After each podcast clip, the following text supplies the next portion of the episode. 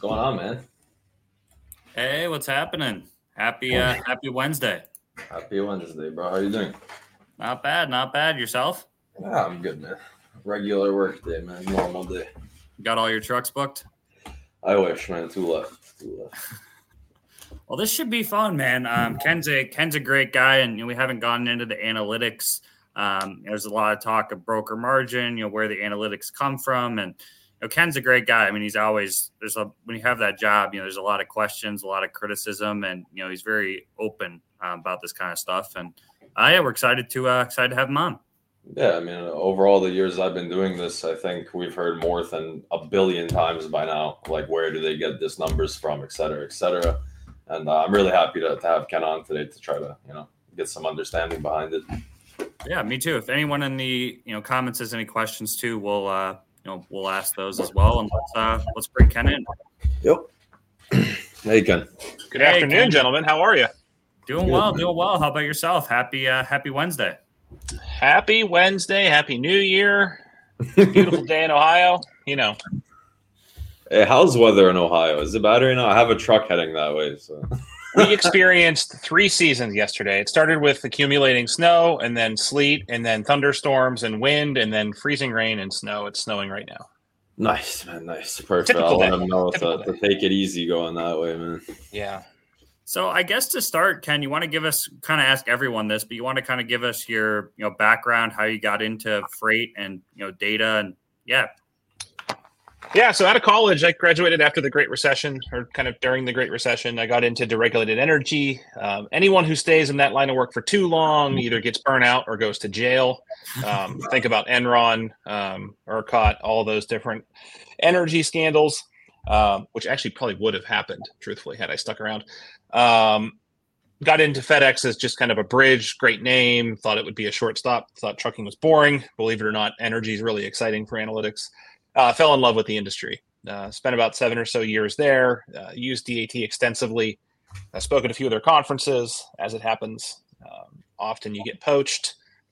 Uh, it's crazy to think that was over four years ago now at this point. Um, but my background is largely in pricing um, and data analytics.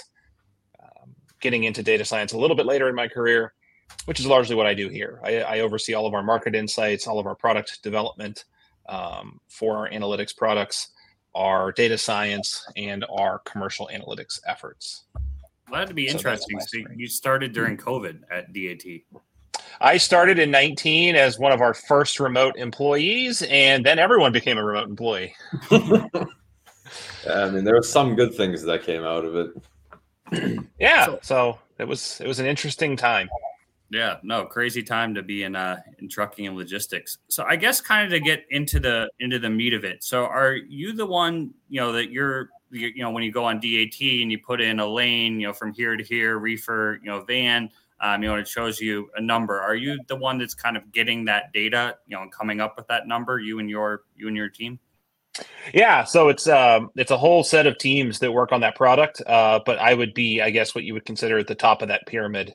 Um, and I say that not out of kind of self-absorption, just kind of organizationally, I, I oversee that process um, in those teams, and I work with those customers. So yeah, that's my that's my area of expertise. We recently brought on a new CPO, Chief Product Officer, uh, to help not to help, but to lead developing more products that use the data. Um, so I'm really, really, really excited to partner with him um, on putting the rates into more of the different DAT products. You mainly see them on the load board and in rate view right now, but there's going to be a bunch more products coming out that use the rate data. I think where everyone's you know interested, you see on LinkedIn, and you're so open about answering this kind of stuff, which is cool, and on on Twitter. But you know, for the viewers, you know how how do you guys find this data? Like, are you guys getting the you know rate cons from you know the brokers, um, you know carriers, you know the different size companies, or you know what kind of goes into gathering the data that you know gets the um, gets the rates. Yeah, great question. Biggest misconception out there is that we get date, date uh, rate data from the load board, and that's not true. So anyone who's ever seen what a broker puts in the posted rate on a load board on average knows that you can't use that data to build accurate rating products, right? Very, very, very, very rarely, and in only in like bizarrely honest circumstances, is the rate that's put in a posted rate what actually transacts for that load, right? It's usually higher and then they negotiate down, or it's lower mm-hmm. to attract people to call and they negotiate up. Very rarely is, unless it's a book now load, is that the actual. So we have direct relationships with roughly 1,300. It, it, it ebbs and flows, but 1,300 direct contributors. Uh, I put them in two buckets because it's really hard nowadays to tell who's a broker and who's like, what would you consider Schneider? Are they a broker? I'm not saying they're a contributor, but if they were, would they be a broker or a broker carrier or a carrier? Right. Yeah, I would say like a little bit of both, maybe. yeah. So it's a mix of it's a mix of shippers and what I would call broker carriers. Uh, we have some small carriers that contribute, but it's so hard for them to like aggregate this information up and send it to us. Um, it's something we want to work on, but it all comes in direct. It's verified. It's cleaned. It's in, inserted into our database, and then it's used for all the rating products. And it's all verified transactions, like right out of their TMS mm-hmm. usually. It's not um, load board posts or any of that kind of stuff. So let me hold on to this because this is going to be the biggest takeaway and kind of the bombshell for me and for, I mean, like for everybody realistically. I think every single person thinks that the rate that you guys provide is from the load board. And that brings up like this from Reddit yesterday. I was going through Reddit and the middle comment, you'll see the guy talk about, um, or is it? Yeah, about like, postings with four pick two drops or hazmat affecting your guys' provided rate but now you're saying there's that that's not the case whatsoever that pricing does not come from posted rate on loads correct now um, a lot of people will say well i got you right because load board loads are included but we only see them after they've been booked entered into the tms verified and shipped over, right? So let's just say, Alex, you you you book a load and you a load that you posted on our load board gets booked, right? You book that in your TMS, or it came to us most likely from your TMS through an API connection. It's booked. The carrier picks it up that night. Most of this stuff happens overnight. Your TMS dumps all the loads you booked that day into our database, and what you paid for it um, gets gets submitted to us, and what in, in a lot of cases, what you the, what you charge the shipper gets dumped to us. So a lot of people ask, like, well, what happens if there's detention? We actually go back and update. You you know they send us the transactions every single night. So when we see a load ID that has an updated uh, payment amount, we go ahead and update it in the database. So it's that level of connection that we have with our customers that allows us to make these rating uh, tools. If we relied on load board data, um, I would be much more skeptical as a user, to be honest, because that data yeah. is so shaky. And I mean, I think that's the biggest thing is uh, even from your conversations we'll get into later from LinkedIn today, from that Reddit post, which we'll get back to later. I think, I mean, I've been around a bunch of different carrier offices and I know like thousands of dispatchers. Like, I think the general consensus from the carrier side, I mean, the broker's side, I'm sure is the same, is that those rates come from posted loads on the load board. And now that we're sitting here and we're saying that that's not true, I mean, I think that's the biggest thing we're going to take from this. And I was thinking actually last night, because I thought this whole time that's how it worked. And I was thinking in my head, I'm like, hey, why don't they make a system where, you know, brokers, carriers, shippers can send them the rate con of a verified rate and they use that data. And here we are. And that's actually what's happening because that's the correct way to do it. Yeah. And, and the easy way to test this, and I think to get people kind of on board, is to ask them how would we get the carrier the shipper to carrier contract data that we report if it all came from the load board right walmart's not posting loads on our load board they're moving the freight direct so how would we get that information if we pulled it from the load board right so it's um it's a hard trust is hard to build in our industry, right? I mean, if I'm talking to Coca Cola or if I'm talking to CH Robinson, there's a lot more kind of mutual understanding of how the world works. When you're talking to a really, really small broker or certainly a small carrier, you have to build a lot of trust there before they can accept because um, most people don't probably don't believe what I just said, right? Yeah, um, I mean that's the thing, man. I'm sitting here that you just blew my mind. And I'm sure you might have said this on different podcasts I might not have watched, but I mean I've been in this industry years, and I thought for sure that that's how it worked. And now that I'm hearing it, like I'm hearing it, but am I believing it? I kind of want to touch on that too with small carriers too, because I, I noticed you know on on Twitter, you know, or X, there's a lot of small carriers, and you know they sometimes are more disbelieving of the data and thinking that they aren't you know aren't included um, but you know you're getting you know rates from you know big shippers, small shippers, small brokers, big brokers, small carriers. I mean, you guys are trying to evenly divide where you're getting the data from, right? Yeah, and it's it, it's imperfect, right? It would I love to get more data from like ultra small carriers? Um, would I love to get more hazmat or multi-stop data? Absolutely. Like we're never going to stop in our quest to continue to get more data, right? Because look, if you wanted to start a freight data and analytics company, you should start with all of the core lanes for dry van. Like Atlanta to Chicago, it's not hard to build a rating product to give people insights from Chicago to Atlanta or Houston to Vegas.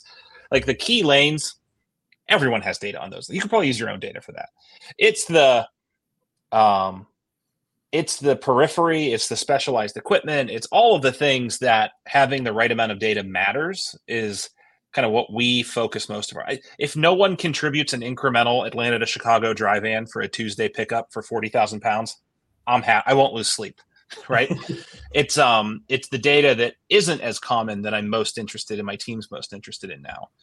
Um, is it hard to get that data probably more accurate? I mean, I, I, I think this was probably what John, you know, when John posted today, and you know, he ships out a lot of remote areas. I mean, obviously, there's probably less data from you know Wyoming to Maine, you know, uh, flatbed on your on your site because it's just not that many people run that lane, so it's hard to probably get the data. I would guess. Yeah, so we have 99 of the top 100 brokers that contribute. So if there's data that exists on a lane, we pretty much if it does if we don't have it i doubt anyone has it right? Um so that's kind of point one. Point two i think 90% and again i got you have the thing up here that what i jabbed john on a little bit is i think 90 90% of what he said was totally spot on. I just think he took it to a point where it's like well since you don't have data on this bfe west virginia to columbus lane you shouldn't trust any of the data. I think well if you take one little tiny step back and say maybe if DAT doesn't have data on this lane, I should use some other sources or use my expertise or make some calls because it's going to be really hard to price. I, I think absence of data sometimes gives us more information than we realize. Um, you know, if you look up a carrier that's been in business for five years and doesn't have a single inspection, and there's some funky reporting on SaferWeb, doesn't the absence of that information tell you a little bit about what might be going on there? Yeah. Um, versus seeing five out of service inspections and you know a fatal accident. It's easy to spot the data that's right in front of our face, right? It's harder to spot um, sometimes what the absence of the data is telling us. That was interesting yeah. what you said too, and I, I'm sure you can't name them, understandably, but you said there's one 99 of 100 so there's one brokerage that you know doesn't want to what doesn't want to report. I mean do they have a a reasoning a reasoning for that? Or obviously without saying who it is i'm just yeah they're just not a customer anymore. Okay.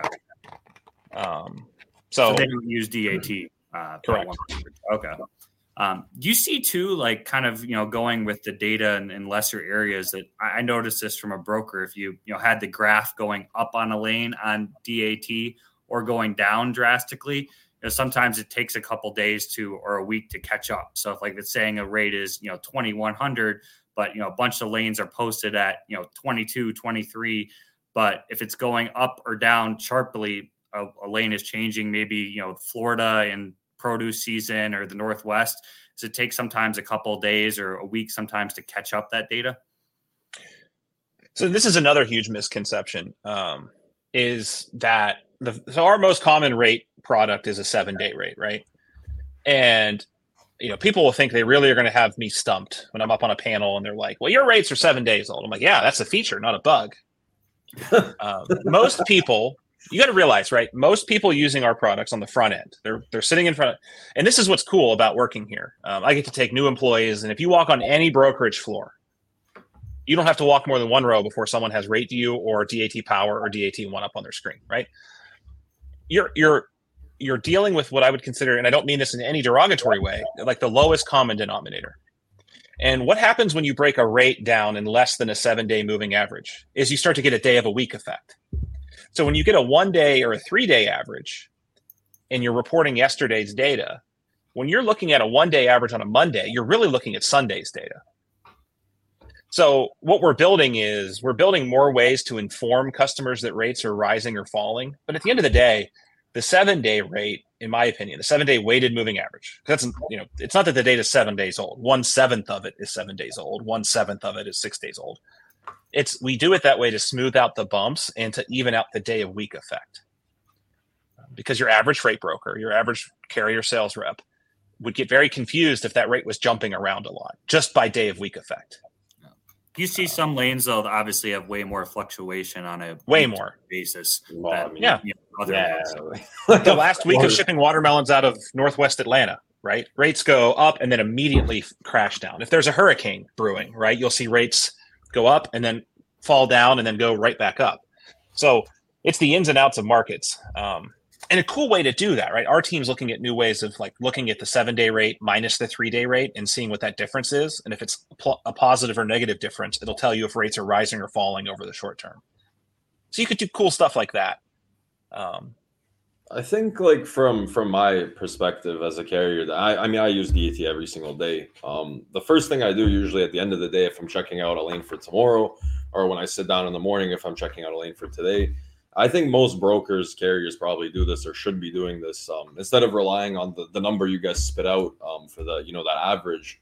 I think the most like easiest common way to figure out what's going to happen to that day. And, and that's the thing in this market, it moves around so much that that 15 day average, seven day average, I mean, that can be very different. Um, I mean, you just open up DAT, you click the rate on the right, you see what's the top number, you see what's kind of the middle ground, what's the low number. And now you have you know, in a minute, 60 seconds have gone by, and you see what's actually posted today, what you can expect to make today on that lane. And, and that's the thing, not every load has a posted rate, of course. But I mean, within 30, 60 seconds, you're going to see, okay, this lane's moving between 1900 and 1400. Let me try to get somewhere in between that number, and I should be good um, as far as selling it or picking it up as a carrier. And um, I mean, I think your guys' averages, it's not like, like that's the thing we were talking about. It's just there as a guide. But if you're basing your business or you're negotiating or you're pricing off that average, I mean, I think you've already kind of lost uh, in that exchange. Yeah, pricing is a participation sport in truckload, right? it's it's not something you just log in and you, any. I, I, don't care if it's any app out there that's te- if, if if if someone's on the phone including a D, and I promise this audience that I will I will make true on this promise. If your DAT sales rep is telling you that all you need to do is look at the rate view rate and start quoting based off that without any kind of internal or external kind of sussing out of the situation, give me a call, right? Because it's just not the way it works. In John's example from earlier, what should have jumped right off the page, and it did, right? I mean, John's a super smart guy. He's been in the industry a very long time. I knew the point he was making. What should jump off the page is if if all DAT is able to give you is a 15 day region to region rate. You got some more homework to do. if DAT is giving you a, a three day zip to zip rate with 100 reports, you're probably pretty good to go. You know, yeah. so it's it's it's what you talked about, Alex, and it's also kind of like that.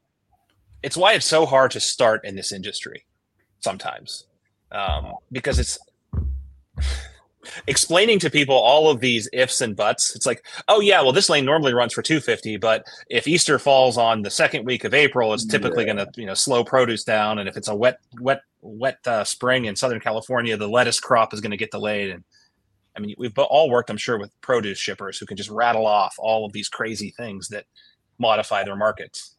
Yeah, I mean, I think we need to take that DAT number and just call it what it is, man. It's an average. Um, it's not like it's a guess. It's obviously backed, like we just discovered. It's not backed by the posted rates on the board. It's backed by what loads have ran for documented prices.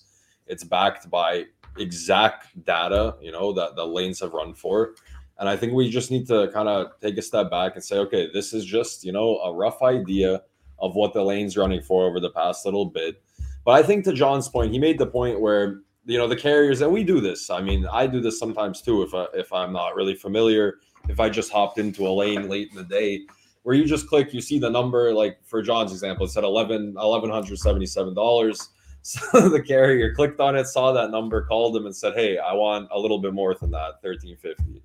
And I mean, I think you know it's there as a tool, but there's many tools in this game and like we said our you know your personal data and your personal kind of what you've ran the lane for in in the past and you got to use all the tools available to you i think people are sticking to oh, DAT is always wrong on these rates by a little bit here and there. And I mean, it's just one tool out of many in the toolbox, you know. Yeah, you know who doesn't think DAT's data is all wrong? Brokerages that I've personally seen scale from 10 million to a billion. this is what I try to tell carriers, and I and I, it's hard to build trust, right? So saying this in absence of trust falls on deaf ears. But I try to tell them of like, look, you might not trust this data, but you know who does? The person on the other end of the phone, right? And whether it's us or Greenscreens or FreightWaves or Truckstop or any of those folks, if you have nothing, like if you refuse to trust anything, you're going to have a really rough time. you're going to have a bad day. Well, a, if you pizza when you're supposed to French fry, yeah, you're going to have a bad time. That's South Park. Let's, uh, let's touch on, on that a little bit too, because one of the other things you guys calculate is broker margin, and that's a yeah. you know hot topic right now, especially for carriers and the way the market is. It's obviously not a favorable market for for carriers. Um, uh, what kind of goes into the calculation of broker margin, and you know, what are your thoughts on why you know, especially a lot of small trucking companies don't seem to believe or you know trust the data on that? I, so for us, it's really simple. Like uh, people can you know twist the words around. It's it's it's what every broker I've ever spoke to considers to be gross margin. It's the amount I got from the shipper minus the amount I paid the truck people will call it purchase transportation percentages. They'll call it gross margin. They'll call it gross profit. Either way it's this every publicly traded broker i've ever seen reports the same way. They they take a first slice which is i collected $100 million i paid $85 million to all of my different carriers and now i have $15 million to pay for my salaries commission wages uh, not wages fringe my rent and all of that. So that's what we mean when we say broker margins um, I should be better to be more precise all the time and say broker gross margins because that's really what they are. Um, on average, over the long arc of time, brokers make about 15% gross margins. They make about three to 5% total bottom line profit margins, right? I think that's key to touch on. So, like the what the definition of margin is, because there's some carriers that think that a broker is charging 4000 for the lane and then you know that the margin is you know 2000 and they're saying that because you know they're not calculating the costs of you know DAT, the salary, and the 10 to 15 percent is after all the costs the brokerage has to pay. But that's not what broker margin is. It's very simple. It's what the shipper pays to you know what the broker pays to what the broker you know pays the carrier, right? Yeah, and again, I've tried multiple approaches. Um, there are some people that believe that C.H. Robinson is fraudulently created their financial statements and PricewaterhouseCoopers is in on it, their auditing firm, and it's all one big scheme. so those people, none of us will ever appease, right? I think somewhere in the middle. So here's, and I want to go back to something Alex said earlier, is that it's an average. I think we, it would be helpful for folks to understand that it is an average, but what is an average but a distribution?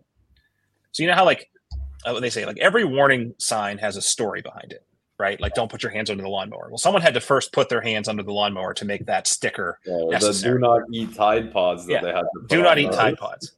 so everything that we deal with, most unless it's a point estimate, everything we deal with in our daily lives kind of has an underlying distribution about it. When they say, you know, men are six feet tall on average, or the average life expectancy is blah blah blah blah blah and we see that at work right? Because there's a fallacy that, that people have a really hard time understanding distributions like the, the royal people. Um, the royal. because the royal they, they think so life expectancy was a lot shorter back in the, the, the olden days right? But but they, they falsely assume it's because people didn't live longer when in reality it's because people didn't die as much at younger age. And it's really the same thing here right? Like broker margins are an incredibly volatile and wide distribution. So the study that I ran and studies you'll find say over the long arc, arc of time, bro- broker margins have a standard deviation that's roughly equal to its mean. So if you plucked one rate con out of the tens of millions that move every single year, probably 100 million that move every single year, there's probably a 95% chance that it'll be anywhere from negative 15% margin to positive 45% margin. It's a huge range.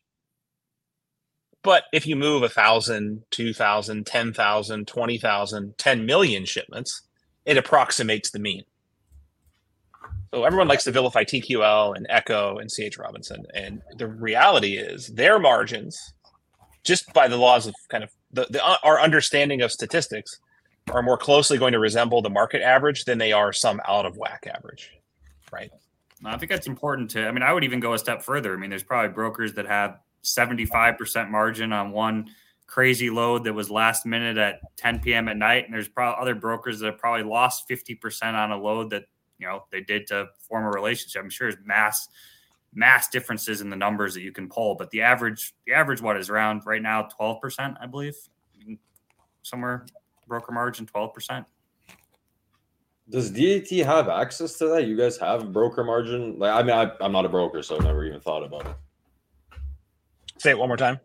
Uh, does DAT have access to, to you know average broker margins or broker margins in general? Um, I've never even thought about that. Yeah, I just published. A, well, it makes it sound fancy. I put out a paper on this exact topic. Yeah, so um, on about forty five percent of all the broker loads we get, we see both sides of the transaction. So we see the buy and the sell. Um, so not all. Um, and again, a lot of this is I'm thankful to the people that worked at DAT before me because they thought to ask for it and people said yes. right. So, um, I'm, yeah, I I'm mean, kind it's of interesting that um, you know, because they're pushing that transparency bill, so carriers, drivers can see both sides of the transaction. It's interesting that DAT, like you said, whoever was there before you just thought, hey, like, can I just ask these people for it? And you know, they were lucky enough to get it. So I mean, I can see like just from talking to you for, for a little bit here, like you just love numbers. You, I can see like the excitement on your face talking about analytics and numbers. And I mean, you're you're one of the best people, obviously, they can have on that team. And I'm Yeah, just happy happy to see you enjoy your job. You know, that's so. so Oh, I love it. And what did you say? 12% is what it's at, Ken, right now? Or what is the average broker margin in this market you're seeing? Uh, the study I just published, um, which I will uh, promote on this show, you can check it out on my LinkedIn, or if you're interested, I can send it to you or send it to these guys. Uh, I did a study for all of 2013, 2023, sorry, not 2013. Um, and across all equipment types, the average margin was 13.47%, which is on the low end of the trading range, to be quite honest. So, um, And again, broke we'll it go down- back to, to the average. That's an average number. That's not every load. That's not every margin on everything.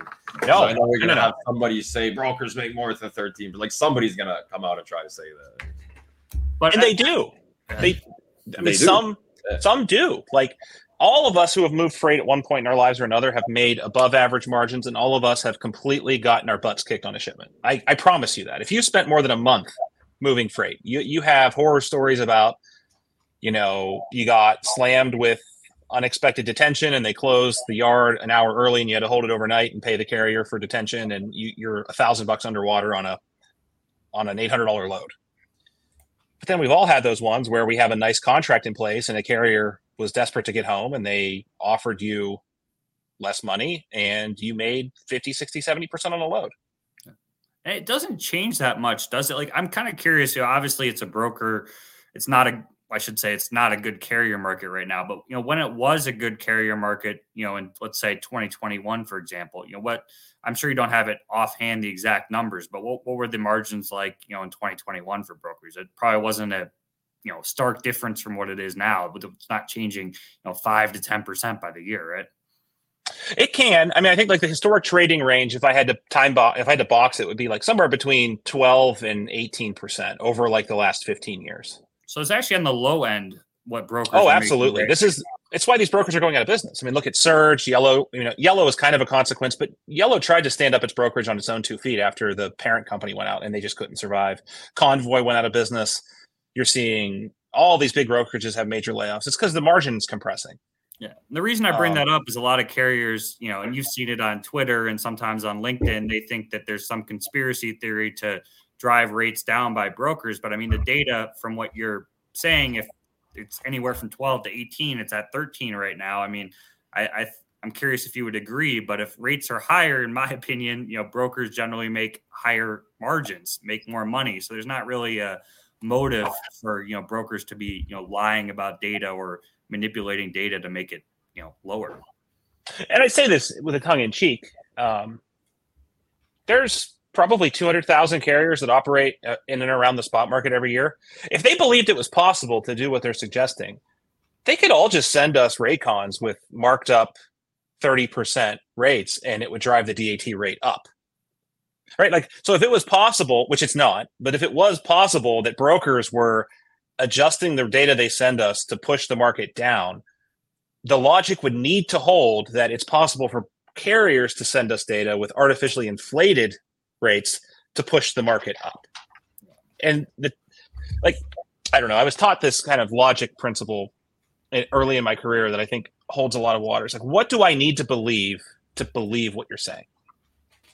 So it kind of takes the onus on me off me believing you the person and kind of focuses on your argument. So to believe that so, so anyone who's been in a room with more than a dozen brokers at TIA or CSCMP or any of these events know that you can't get them to agree on anything. Okay.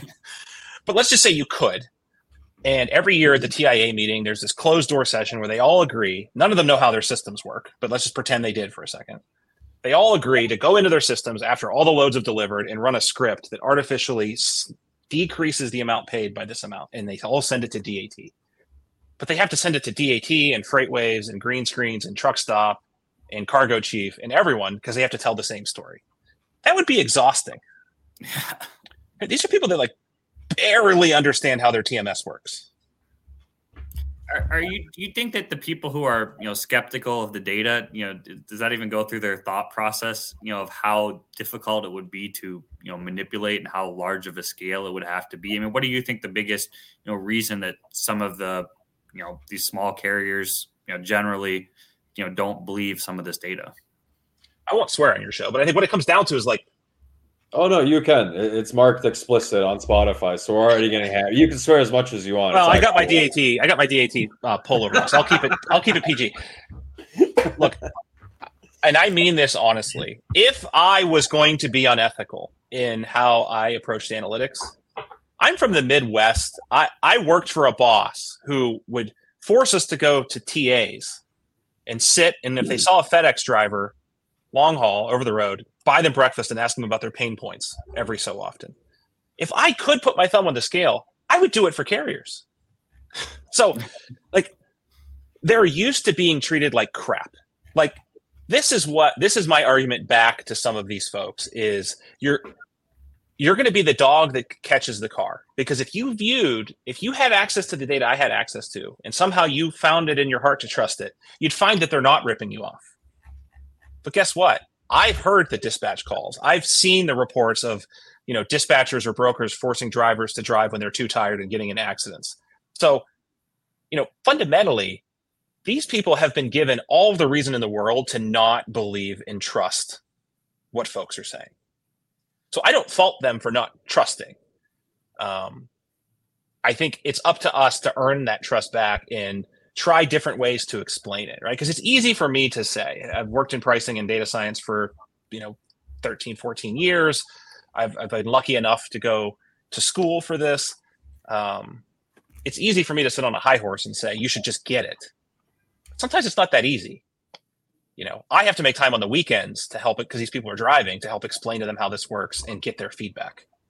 And you spend a lot of time outside of hours. I mean, I see it on Twitter and LinkedIn. I mean, you were doing a study over like Christmas weekend, I think, just like four small carriers and asking their opinion. I mean, it's not really in your job description to be probably working on the weekends doing studies or, you know, trying to get their data, you know, late at night on a Wednesday night. But I mean, you're pretty you you want more data and more input from small carriers, right?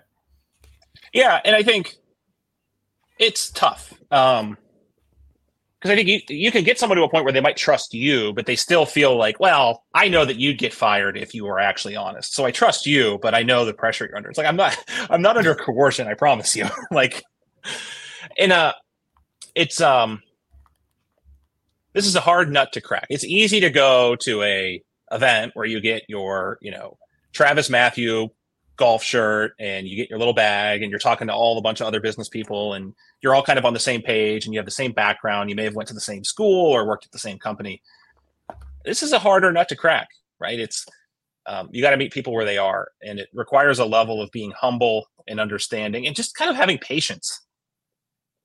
And I've got four kids; they're all boys, so I've got patience coming out of my ears. Oh, yeah, definitely.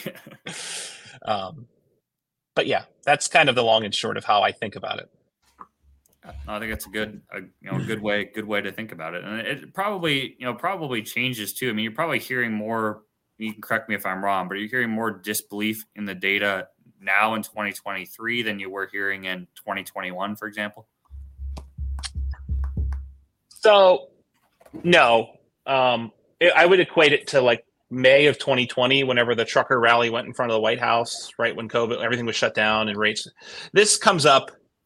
There's no trucking company that is going to complain when their operating ratio is at 65 or 70. It's never going to happen. I promise you. Right. No one's offering to give money back when rates are really, really high. Um, so it only happens when rates are really, really low. There's an unfortunate truth in um, in the spot market, which is the market will go below the cost to operate and trucks don't operate like oil wells with billion dollar backers that can afford to shut the well off until it's economical to turn it back on. So the market will go below the cost of operate until enough carriers leave to rebalance supply and well, Yeah, I mean we're already there, man. We've been there for no, we've lost thirty thousand net, right? Yeah. Everyone likes to talk about, and again, this is like mis everyone likes to talk about well 130,000 carriers have went out of business. Well, yes, but 100,000 carriers have come into the business. To me, the shocking and sobering statistic is that 30,000 net carriers in counting have exited exited interstate operating authority. That's crazy, right? Um, yeah, I mean, it's just like we've been at below operating cost. I would call it the better part of two years, but I mean, if somebody wants to argue with me about that, let's just call it 12 months for argument's sake I mean, when you open up, you know, the load boards, if you're not using, you know, brokers that know you or you have relationships with, I mean, you it'll take you less than 10 seconds to find loads, thousand miles, thousand dollars, 900 miles, like twelve hundred dollars. Um, I mean, we've been below operating costs on a majority of the freight that's out there. I mean, you can find the unicorn. Um, you know, as a dispatcher, as a carrier, um, you you never want to say, hey, there's no freight out there because there there's always one load. There's always something that's hot. Somebody needs something moved. Um, you know, you don't ever want to come to work and be negative about stuff, but I mean, we've been below operating cost as a majority of the freight for for so long now, man.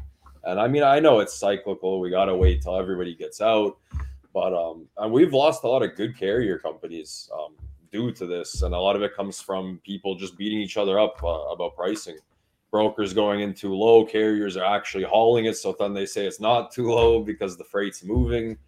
But um, I, I don't know. Like we've been below that operating cost for such a long time. Um, I mean, what is DAT? What do you guys um, what are you guys seeing? Like, do you see a big fluctuation where you see like a four dollar a mile load, and then you know on the same lane oh, you yeah. see, see that same lane move for like a dollar fifty? Do you see like certain lanes moving for high and low numbers, um, just based on like poor negotiation from the carrier?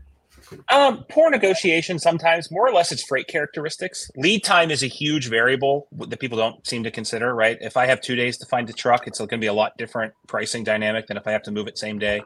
Um, a lot of people don't realize that weight has a huge impact. A lot of carriers don't want to haul heavy.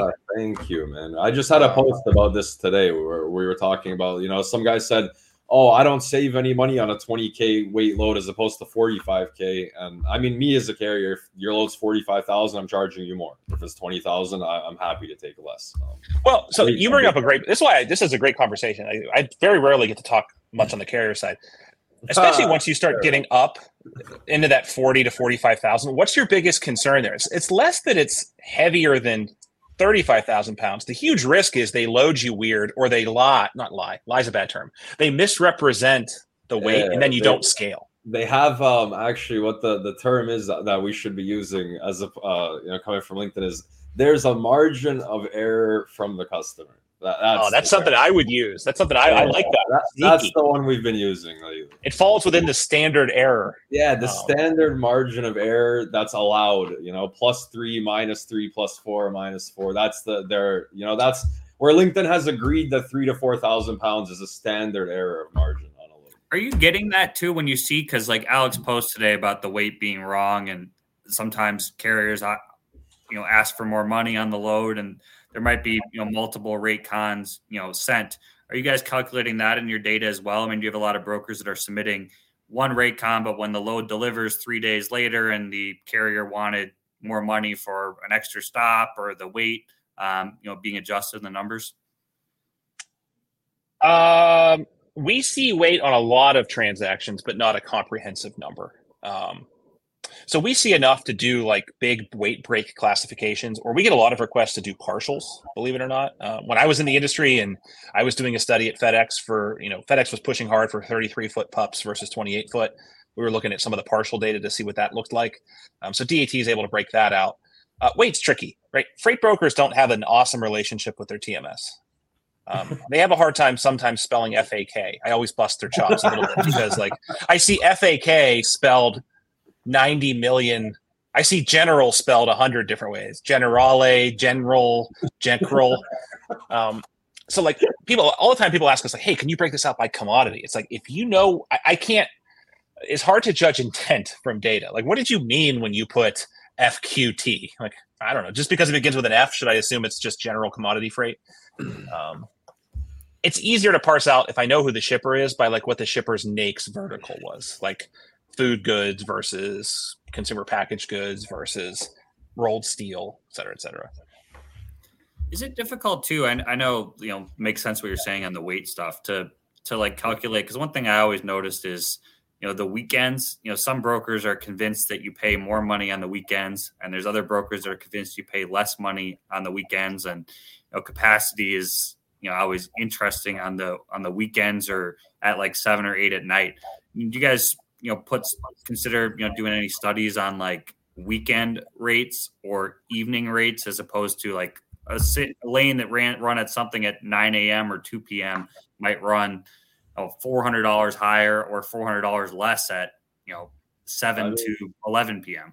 Just before you answer, let me just put this out there. Like Matt, if you've ever tried to book a load past, let's call it 6 p.m. Central, you're gonna get only voicemails and you're gonna hear like you know people that aren't allowed to book freight. And I mean, even if we had those numbers, like nobody's gonna hold their truck until after hours because you know they're, they're gonna get more money. Like sometimes no, you do get better rates though. I paid less sometimes late yeah. at night because there's somebody, an owner operator that working all the time that really needs to get out of there and couldn't get out of there, and there's no other freight out there. So I mean, I'd well, argue that it can be lower or higher at evening. You know. I mean, as a broker, you have an advantage because you're the one with the freight. You can go to the board, and there's going to be a truck sitting there. As a truck, you, know that guy's going to take a lower rate, right? Because there's no brokers active at that time. But it's probably yeah. hard to calculate that, right, Ken? I mean, it is. Um, it, it's hard for us to get into anything beyond day of week, and we know that Thursday is the most expensive day to buy freight. To buy because it, it's the most risky. Oh, I see. Someone asked. Uh, Someone asked me to do this, and I'm surprised uh, by the results because there's a huge risk of having to keep it over the weekend. Mm, yeah, especially on like those loads that are like around that 650, 700 mile yep, mark. That's exactly what I said. Yeah, that's like the most, or like multi stop. That's where you're, you know, those are the ones that you know you kind of got to hold and clinch, man, and hope that, that those go right. And so it's like a very small trading range, right? Like day of week doesn't have a, t- a huge effect as long as you don't have a weekend grouped in there because weekends do throw things off completely. Um, but third, if you look at just weekdays, Thursdays is the most expensive, and you're right, 450 to 650 mileage is when people start to get really nervous about holding it over the weekend. Yeah, because you're not going to make enough money to hold it over the weekend on that mileage, and uh, you're, you're running the risk of sitting there with it. So, exactly I mean, on right. Thursdays, you got to know your driver, you got to know the broker, the load, because um, if you're in that you know 600 range on a Thursday, you, you never know what's going to happen Friday. So. But do you guys see? This is a question I have for you guys um, that I should probably you know check into a little more myself. But um, I've seen like as a trend as a whole over you know power only dry vans. Um, that's kind of what I deal with. But um, Fridays seem to have cheaper freight lately because I mean you used to like bank on Friday. You know, you'd run next day, next day, next day. Try to position yourself maybe on a two day run Wednesday to be somewhere nice on a Friday, Memphis, or somewhere where you know you're gonna get a long haul. But I've seen Friday rates are dropping. Like you're like struggling to make two grand on a Friday these days. Is that something you guys notice in the data? Uh, I uh, don't know that I'm following. Um, I like, guess he's saying like the Friday. Overall, yeah, yeah, yeah. I'll I'll just say I had the question too. He's saying Friday is the. Are you seeing that you know the data you know, rates are lower? He's saying he's getting less you know on a lane on a Friday than he would on a Monday, Tuesday, Wednesday, or Thursday. I have to go back and look. I don't know. I, I Friday is like the most volatile for sure. Like in a, in a, in a tight capacity market, that last truck out of Chicago on a Friday is the most expensive truck in America. right? Uh, but like in a loose market, Friday you're really just trying to clear the deck and go go home. So I think like this is what so there's no like I tell all my new folks whenever when anyone tells you like an absolute in freight, it's not true. Like it's always expensive to ship freight on blank. It's like no. What if what if Thanksgiving falls a week? You know, because you know it could fall depending on the calendar. Or what if you know Easter or Memorial the way Memorial Day falls? It's like there's no real absolutes in our business. The only absolute is things are very very volatile, um, and they can change very very quickly. I'm glad you brought that up because I, I, noticed, you know, in the industry, a lot of people say, "Oh, holidays rates are going to be through the roof." But you know, I remember not this past Thanksgiving, but the Thanksgiving before. You know, all my lanes I was paying less around the holidays Thanksgiving than I was normally, and you know, everyone was talking about how you were going to pay astronomical you know, on the holidays. And I think it just shows it's absolute. It depends on what market, what holiday. You know, so many different factors, right? Yeah. Eh, the calendar, I had an amazing mentor when I got into the freight. You know, he was our ops engineer. He was at Roadway for a very long time. He taught me the importance of like the cal. He would ask these questions, and I'm like, "What the hell are you talking about, Kevin?" Like, who? What? Who? He's like, "What day does Thanksgiving uh, fall on this year?" I'm like, "It's always Thursday." He goes, "Yeah, yeah, yeah." But there's a because if you look, there is a there's a there's a way where you might have four anywhere from like three and a half to almost four and a half shopping weeks between Thanksgiving and Christmas. Maybe I have that wrong. Maybe it's, it doesn't matter. It doesn't really matter. But the point is, you're right. This year we had a little bit less time than we did last year, so freight isn't as compressed. Uh, like Christmas falling on a Monday is a completely different thing to deal with than Christmas falling on a weekend or a Wednesday. So like there's a definite calendar to freight um, that can really impact what's happening short term. I like to look at freight like when I'm looking at like year over year comparisons. I like to like take each year and look at it by uh, like the actual date the day number of the year, one through 365. And that can really show you some of the huge differences and like where Thanksgiving fell in the year, where Easter, where um, the Fourth of July fell on a day of week basis. You can really see how the years stack up, um, comparatively speaking. No, it's uh, it's interesting. Your your your job just looking at so many different things. You know, it's it would be it would be interesting. I don't think you can ever ever get really bored at your job. Well, I mean, that's the thing. Like, um, the, the, to be in this industry, it doesn't matter if you're, you know, a broker, a carrier, you know, working in analytics. Um, obviously, Ken's, you know, one of the people that enjoys what he does, and like you were saying earlier, like he goes and works on some personal time, and you have to have a love for this industry, especially in times like this where you know everybody's stressed out, everybody's at each other's throats. There's no trust. There's rampant fraud. Um, you really got to love what you do um, to be able to be in this industry um, at this type of capacity. You, know? you do, and it's there's a lot to love. It was it, it um, it's the people, it's the problems, it's um, it's the um, it's never boring right? I mean, anyone who's worked in freight for a long period of time, I, have never heard the word boring thrown around because it's either hair on fire, capacity's tight, I don't know what I'm going to do, or it's there's no freight. I need to go work my tail off to secure more loads and keep my trucks or my carriers moving. There's really hardly an in between. And unfortunately, 2023 was kind of one of those in betweens. 2019 was another, um, where it's there's not a ton happening. Uh, but I think that'll change. I'm I'm very optimistic for 2024. I don't think it'll be a gangbusters year, but I certainly think it'll be better than last year.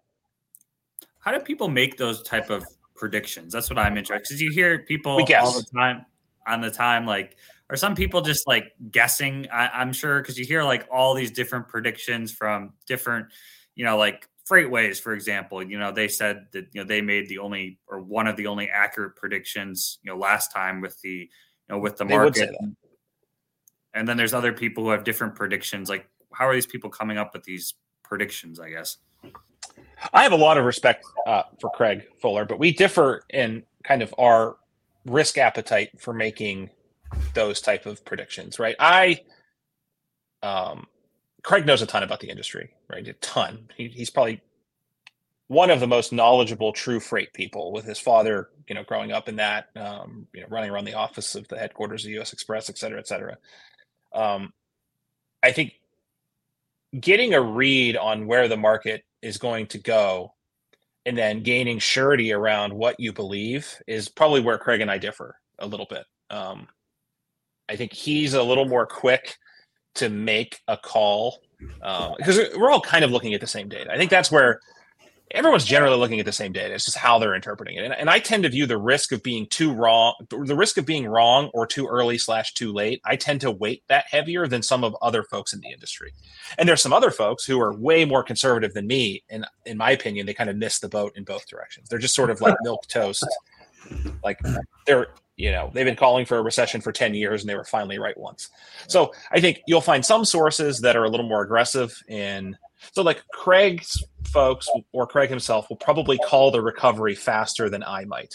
Looking at the same data like if you put if you gave craig and i the same exact sheet of reports my guess i don't want to put words in craig's mouth is that he and his team will feel more comfortable calling a recovery than i would.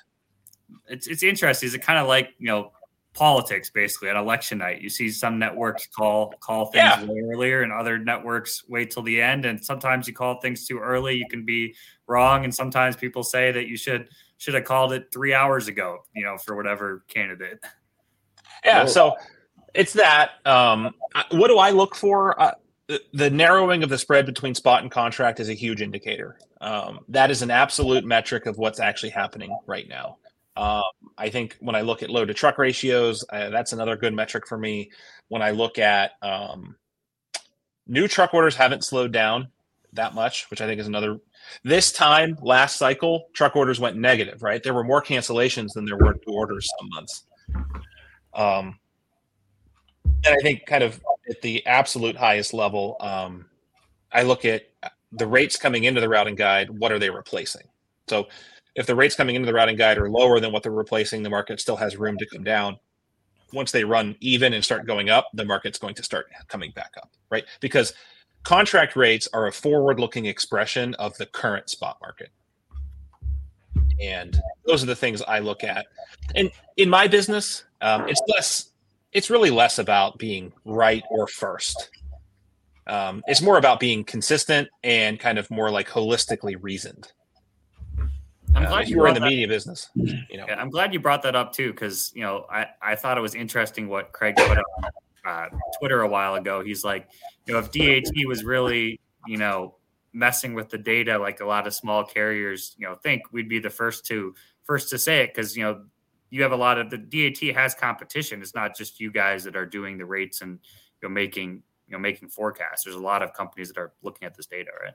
Yeah, when I picked myself up on the floor after reading that, I I, I appreciated it, right? Because I think um, I, at his core, I just fundamentally believe, not to make this about Craig, I just think he has like a such deference and respect for this industry um, that those claims tear at the fabric of what we're all trying to do. We're all trying to do the same thing. We're just maybe trying to do it differently, or we don't agree with each other's approach, or we don't like the other way the other person's talking about it.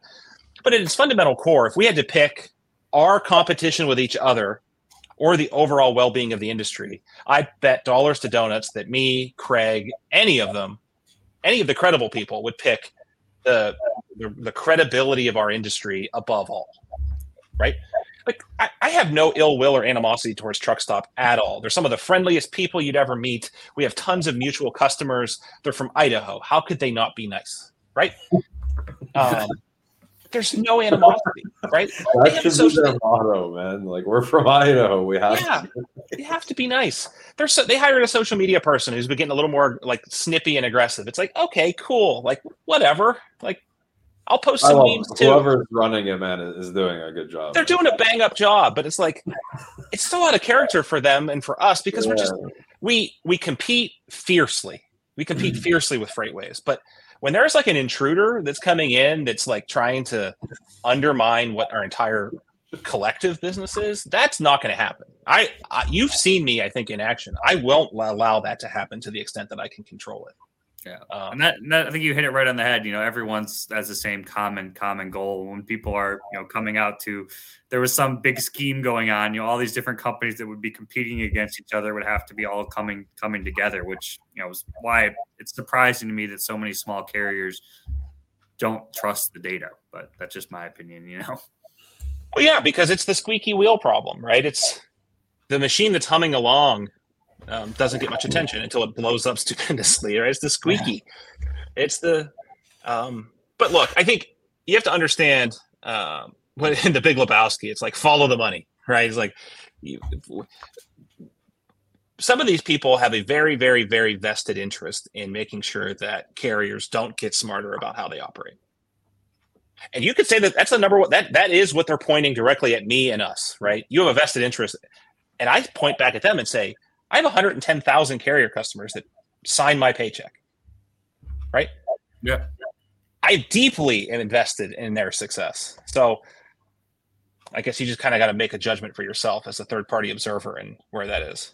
I mean, I think that's like uh, one of the truest statements I've heard. I never really thought about that. Like, there is obviously a common interest from a lot of you know contributing parties to to have carriers, and more so. I mean, the, the thing is, we talk about carriers and carriers, and everyone has a different opinion, or like, I mean, not even an opinion, but just in their head when when you hear the word carrier, what do you imagine? You know, do you imagine one guy with his MC number in his truck?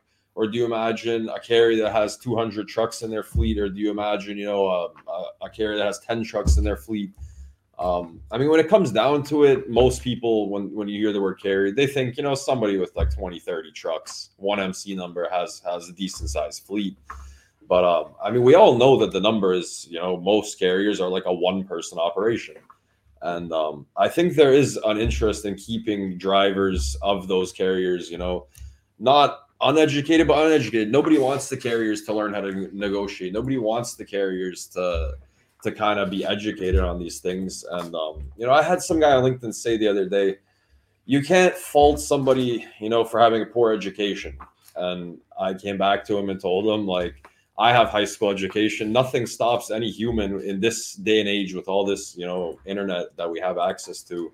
Uh, and if you're running a business, that's another thing. If you're opening an MC number and you're running a business, like you have to be educated to not take, you know, you have to know your operating costs. Don't take freight that that's going to put you at the end of the week in the minus. And I think you're right. Um, I never thought about it. There, there are people out there that don't want the carriers to, to be educated. They don't want them to be smarter.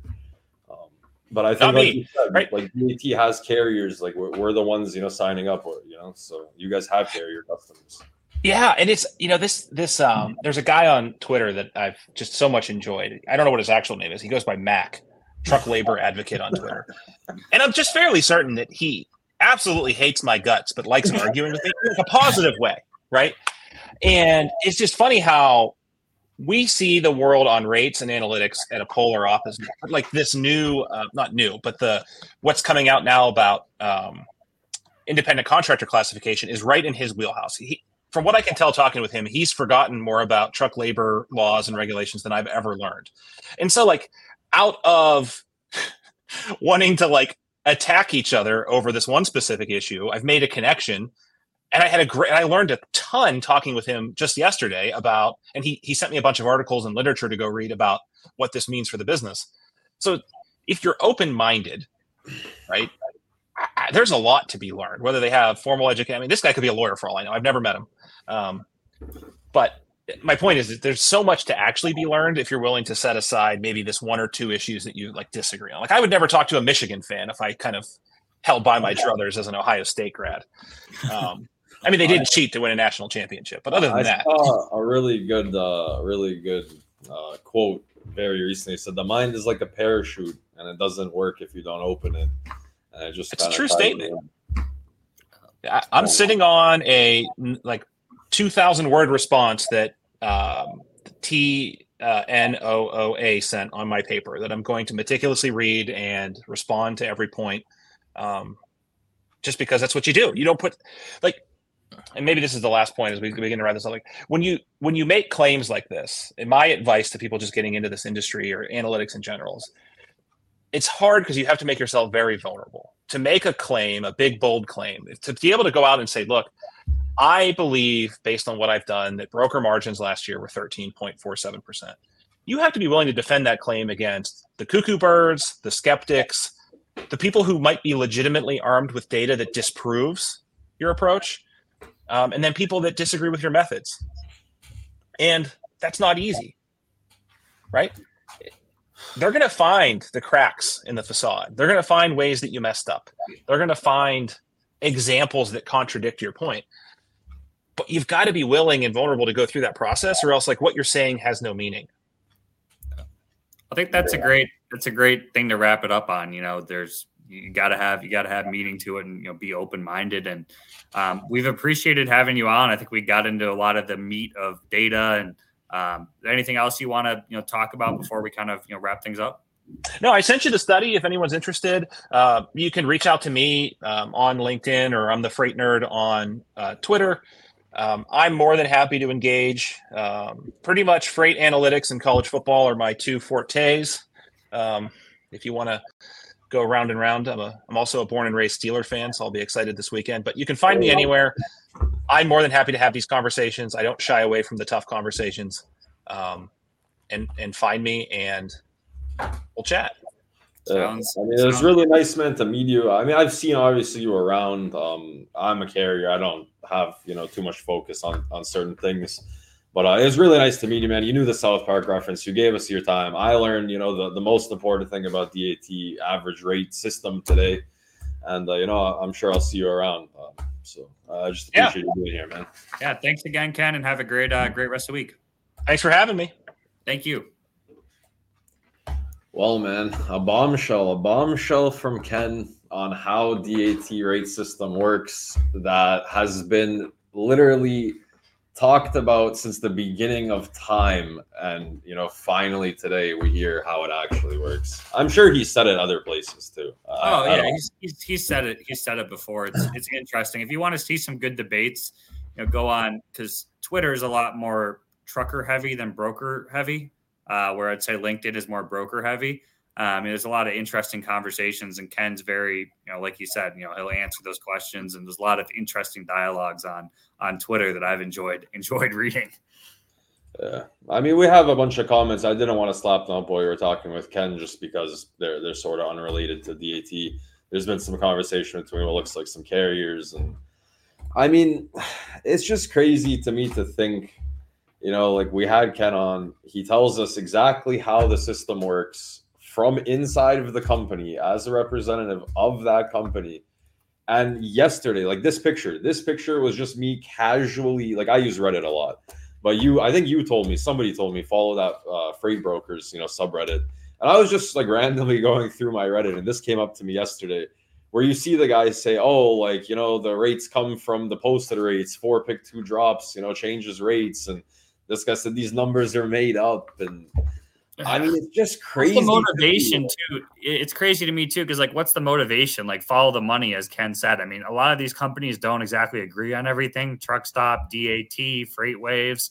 You know, if there's some big conspiracy, I think the other one would be the first to out another. You know, they're not exactly like they're they're their competitors. You but know? I mean, so, we have to leave it at this, and this is what Ken agrees on. This so everybody you know should be agreeing on. Like that DAT average, they're all of their data, every single data company in logistics is just one like one of your tools in your toolbox. If you are basing, you know, negotiating freight or quoting freight on both sides, brokerage or carrier, on this type of data, I mean, you've already failed at your job because you should be, you know, using your past RAN load data or last year's data or you know last week's data of stuff that you've done.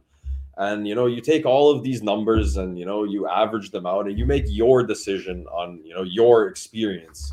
And um, i mean like john was saying like everybody even ken said it if you base your business on you know dat's analytics anyone's analytics you're doing your business you know an injustice because I mean, what are you there for at that point? What are you supposed to do? Just open up DAT, click the box, whatever DAT says, that's that's what you should be running the truck at. Yeah. I mean, what what are you even there for at that point? You know, anyone can do that. That's not how the business works. So.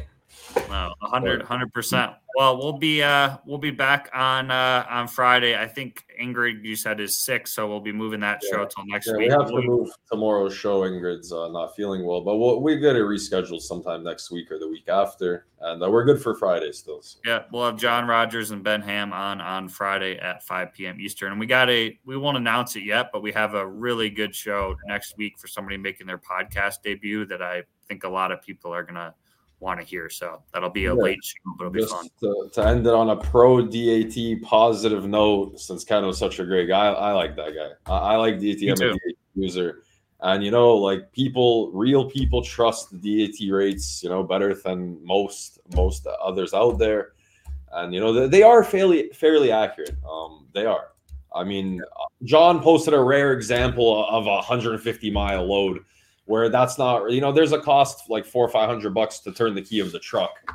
So i mean when you're dealing in small loads like that you know you're, you're not getting accurate you know accurate enough data to, to price 150 mile load. Some guy will pay you 200 bucks some guy will pay you 2000 depends uh, you know how urgent it is but anyways man let's wrap it up. That was good. Yeah. good show. Good good dat knowledge that we just got from ken and uh, i'll see you friday man. Sounds good. Have a good rest of the day.